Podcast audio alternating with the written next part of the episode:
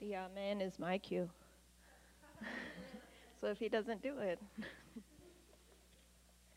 So now you all are invited to get your Bibles out or your Bible app open. And there's Bibles in the back if you need one, or in the back of your seats. You can find one there. So I'll give you a second to pull out your Bible. It'll be in the Gospel of John, chapter 15, verses 1 through 11. Jesus said, "I am the true vine, and my Father is the vine grower. He removes every branch in me that bears no fruit. Every branch that bears fruit, he prunes to make it bear more fruit. You have already been cleansed by the word that I have spoken to you. Abide in me as I abide in you. Just as the branch cannot bear fruit by itself unless it abides in the vine, neither can you unless you abide in me. I am the vine, you are the branches. Those who abide in me and I in them bear much fruit, because apart from me you can do nothing. Whoever does not abide in me is thrown away like a branch and withers. Such branches are gathered, thrown into the fire, and burned.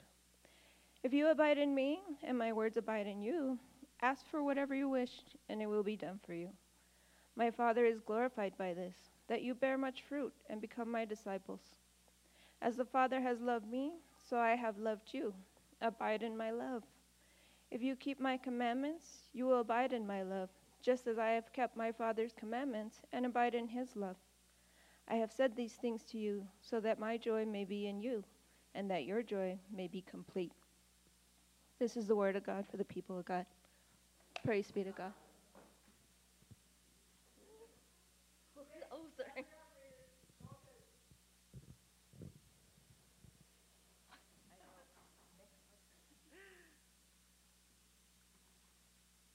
Thank you, Sarah.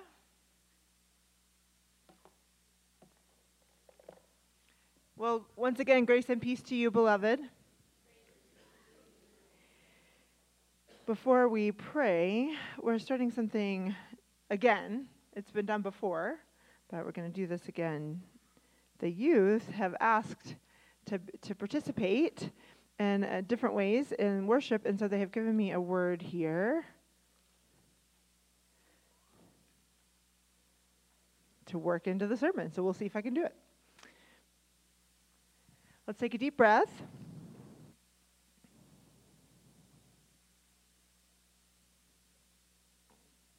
Let us pray.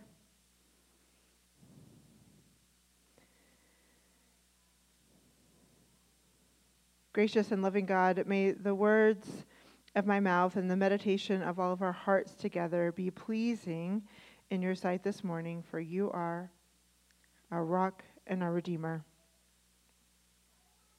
Amen.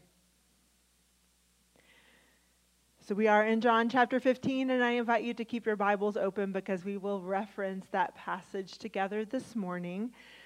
About 10 years ago, I was involved in planning and setting up a community garden as a relationship building endeavor of the church where I was serving as the associate pastor. We owned some residential lots near the church building, and so we literally started there with clearing the rubble and tilling the land. And honestly, the biggest fear I had in the beginning was how to make the garden literally grow, because plants tend to come to my house to die.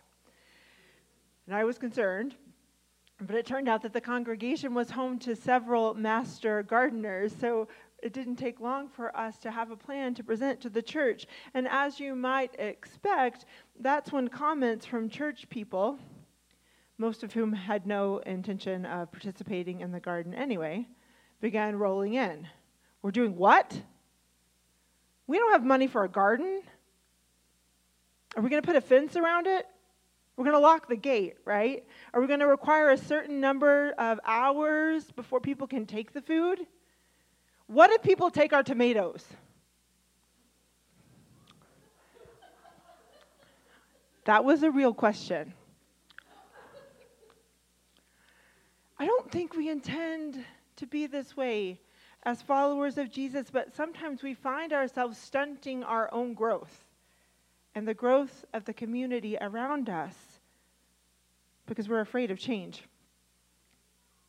We've lost the ability to be curious and see how things go. We use the term growth to describe our life and faith because we find that imagery so often in our holy text. In several places, both Jesus and Paul talk about what it means to grow in the faith, to bear fruit, to cultivate the fruit of the Spirit. And of course, in our text for today, Jesus describes himself as the vine. This is the seventh and final statement of identity that we find only in the Gospel of John, and 6 of those statements are in the stained glass windows in the back of our sanctuary. This is where we got the idea for our I Am series. We are seeing life through stained glass. So far, we've talked about what it means for Jesus to be the bread of life and the light of the world, the gate, the good shepherd, the resurrection, the way, the truth, and the life. That brings us to chapter 15 and today's statement, I am the vine, and you are the branches. As we discussed last week, chapters 14 through 17 serve as a farewell conversation. Jesus is preparing his friends for his death, for his departure. At this point, they're in the upper room, and he's already washed their feet. They've eaten the Passover meal together, and he's already described what's going to happen next when someone betrays him and someone denies even knowing him. People in that very room.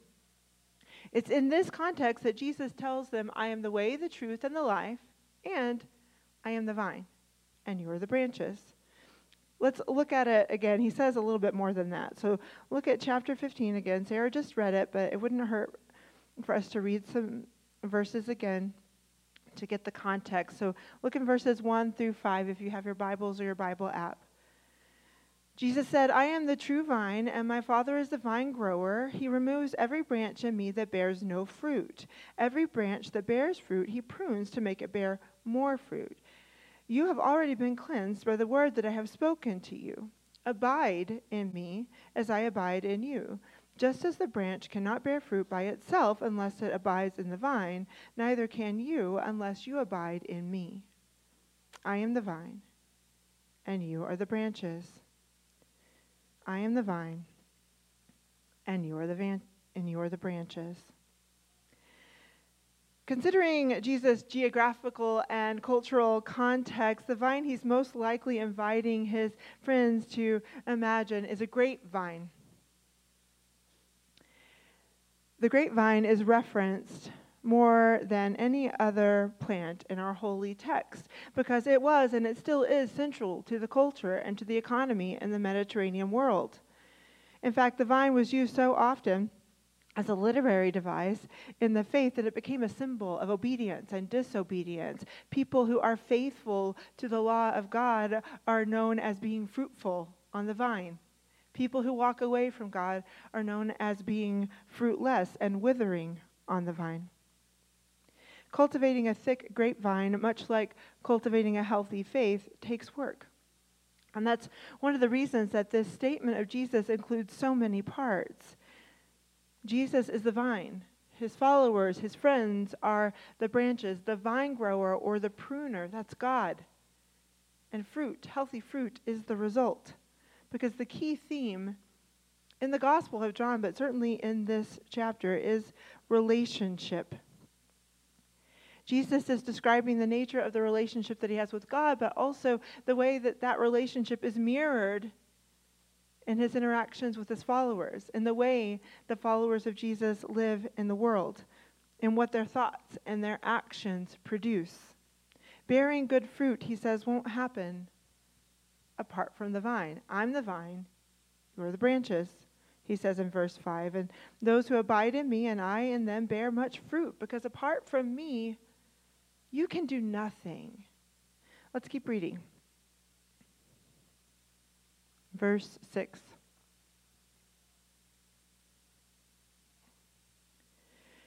Whoever does not abide in me is thrown away like a branch and withers. Such branches are gathered, thrown into the fire, and burned. If you abide in me and my words abide in you, ask for whatever you wish, and it will be done for you. My Father is glorified by this, that you would bear much fruit, and you will become my disciples. As the Father has loved me, so I have loved you. Abide in my love. If you keep my commandments, you will abide in my love, just as I have kept my Father's commandments and abide in his love. Abide in my love. The word abide also means to remain, to stay connected. It appears 40 times in the Gospel of John, 10 times alone in the passage that we read today, 11 in some translations. John is clearly reinforcing the theme of relationship here, because abide is language of loyalty. It's a language of deep attachment, and relationships work in two directions. If both parties are not willing to put in the work, the relationship will not grow. In John's language, God grows the vine, and Jesus, as the vine, carries that life-giving work to all of the branches, and it's the job of the branches then to stay connected. And it takes work. It takes a lot of work. When we started that community garden so many years ago, the level of excitement was high once we got past all the grumbling. The groundbreaking was well attended, and the planting days were always a big party. In fact, the garden became a site of actual big parties with food trucks and live music and hundreds of people from the church and the neighborhood. But in many ways, the garden turned into a little red hen project. And we struggled to find enough people to consistently pull weeds and check the irrigation system and tend to general maintenance. It didn't take long for my small team of a handful of people to feel overwhelmed and overworked and underappreciated. And one day, in the middle of such frustration, we considered our options. And I said to them, I know this is hard work.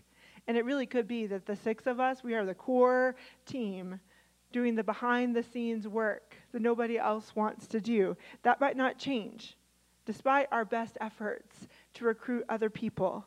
So we can accept that, and we can do what we can do, or we can just plow the whole thing under and make it a park. What do you want to do? Anyone who has ever grown anything, a mimosa tree, a garden, a business, child, knows that growth is hard work, and it's painful at times, and it can't happen without the proper elements: water, sunshine, nutrition, knowledge, money. Growth requires patience, perseverance, consistent attention. And what we're talking about here in terms of our own spiritual growth and maturity is the importance of staying connected to the source of our life. This is the message not just of the I am the vine statement, but of all of the I am statements that we have read together. They build on each other. They're not just standalone messages, although they work like that. These I am statements build upon each other, and they speak of a lifelong relationship with Jesus, beginning with nourishment. Jesus says he's the bread of life. We need nourishment to grow. When we are well nourished, our brains work better and our bodies work better, and we have the energy that we need to see clearly and insightfully by the light of the world that he gives us. And with that vision, we can see the invitation that Jesus is extending to us to stand beside him at the gate, inviting others, including everyone, in this journey. And as we follow Jesus in that way in the community, we experience the unconditional love of God. Just like the sheep experience the love of a shepherd who is willing to lay down his life.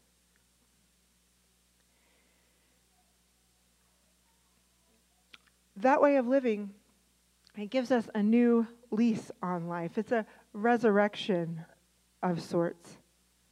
And it continues as we follow the directions and the purposes of the one who shows us the way, the one who is the way. It's that constant and consistent connection with God and with each other, like branches on a vine, that enables us to grow, to walk the talk, as the saying goes. So it turns out that these I am statements are not just declarations of who Jesus says he is. They have a lot to do with who we are and what we are called to do in the world. When following Jesus becomes our lives around things that are much lesser than this. So you have a piece of paper, and I'd like you to take that out. We're not going to work through it today, but I want you to have it. If you don't have the piece of paper, Leslie can get it for you. We also have the link available online. This is a very simple resource. A Rule of Life is an intentional set of practices that is designed to help us grow, not just in our spirit, but in our mind, and our body, and our relationships. When practiced regularly, this Rule of Life becomes like a trellis, like a lattice that enables growth. Think again of the grapevine. A grapevine can actually grow on the ground without any support, but it does so much better if it has the support of a trellis, a lattice to grow up, to grow out, to bear better fruit, healthier fruit. Similarly, when we take time to organize our lives around a set of regular practices, like prayer, reading scripture, silence and solitude, fasting, serving others, exercising, eating well, engaging in healthy relationships. These activities form a healthy rhythm in our lives, and they facilitate our emotional maturity. So take this paper with you. Tuck it into your Bible. Give it a try this week. I know, again, that you've seen it before, but the point is that rhythms change. And it's important that we check in with ourselves to see how we're doing, to see if we're actually growing. Envisioning how these things can work together. So if you go down this list and you start writing down things that you're already doing, you'll see that you're not starting from scratch. Think about things that you do for your own emotional and physical and relational health. And also think about not just what you do every day, but think about what you do every week, every month, every year. Maybe you are praying and reading scripture every day. That's great. Maybe twice a month you're serving with the food pantry. That's part of your rhythm of life. Maybe you're building a ramp once a month. That's part of your rhythm of life. Maybe you have a vacation spot that you like to go to every year. That's part of your rhythm of life. Maybe you go out to lunch once a month with a certain group of friends. Maybe you call a good friend who doesn't live near you once a week. Think about the things that you're doing that help you stay healthy. And then think about the things that you're not doing. Think about other things that you could add. I encourage you to think about this week, because we're turning the corner from summer to fall. And if you think things are busy now, they're really going to get busy between now and the end of the year. Take some time, take some deep breaths, and remember, it doesn't have to be difficult to move some things around and to try some new things. I have a couple of things I want to make sure you know that we're doing here that are easy to add into your rhythm of life. I write discussion questions for the sermons every week. They're designed to help small groups, but anybody can use them. If you want to go deeper and study, if you want to think about things a little bit more, just access these questions. They're available for you in the email every Monday. Angie Herford, our children's minister, writes trivia questions based on the Sunday school lessons. Anybody can do this. Again, it's available in our email. It's a fun way to remember those well-loved Bible stories, and it's okay if you don't know what the lesson is, because the answers are at the bottom. And then you could go and look up the story and read it that way as well. Actually, there are many ways to spruce up your rule of life using our Star Weekly. It comes out every Monday at 2:30. If you're not receiving it, let me know. Let Stuart know. Email Stuart. His email is on the screen. If you've already signed up and you're not receiving it, it could be going to your junk or your spam folder. That's not something that we do. That's something that your email filter does. If you find it there, just drag it into your inbox a few times, and that should correct the problem. If you have no idea what I'm talking about, you can come and see me, and I'll walk you through it. I'll walk you through it, because we're not alone. We are not alone. None of us are. It might feel like it's a few of us against the world, like it did for my small garden team those years ago. Truly, the work that growth requires can be overwhelming at times, and the thought of giving up and just plowing it all under is really enticing, especially when there's criticism involved.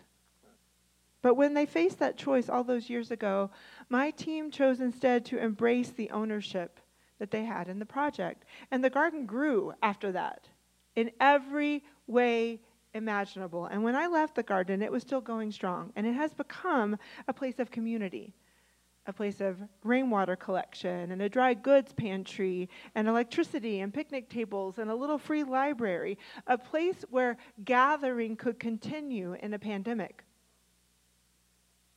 So it can be with all of us. The fruit of goodness and grace that we can bear in this world is incredible if we choose to stay connected to the true vine. Amen? Amen. Fortunately for us, Jesus is exactly who he says he is, and he has something to say about who we are too, and that's where we're turning next. Today we read the statement, I am the vine, you are the branches. We talked about what it means to be the branches. In the next 2 weeks, we will enter into a two-part sermon called You Are in the Words of Jesus, so stay tuned for that. We move now into a time of prayer, so I invite you to take a deep breath.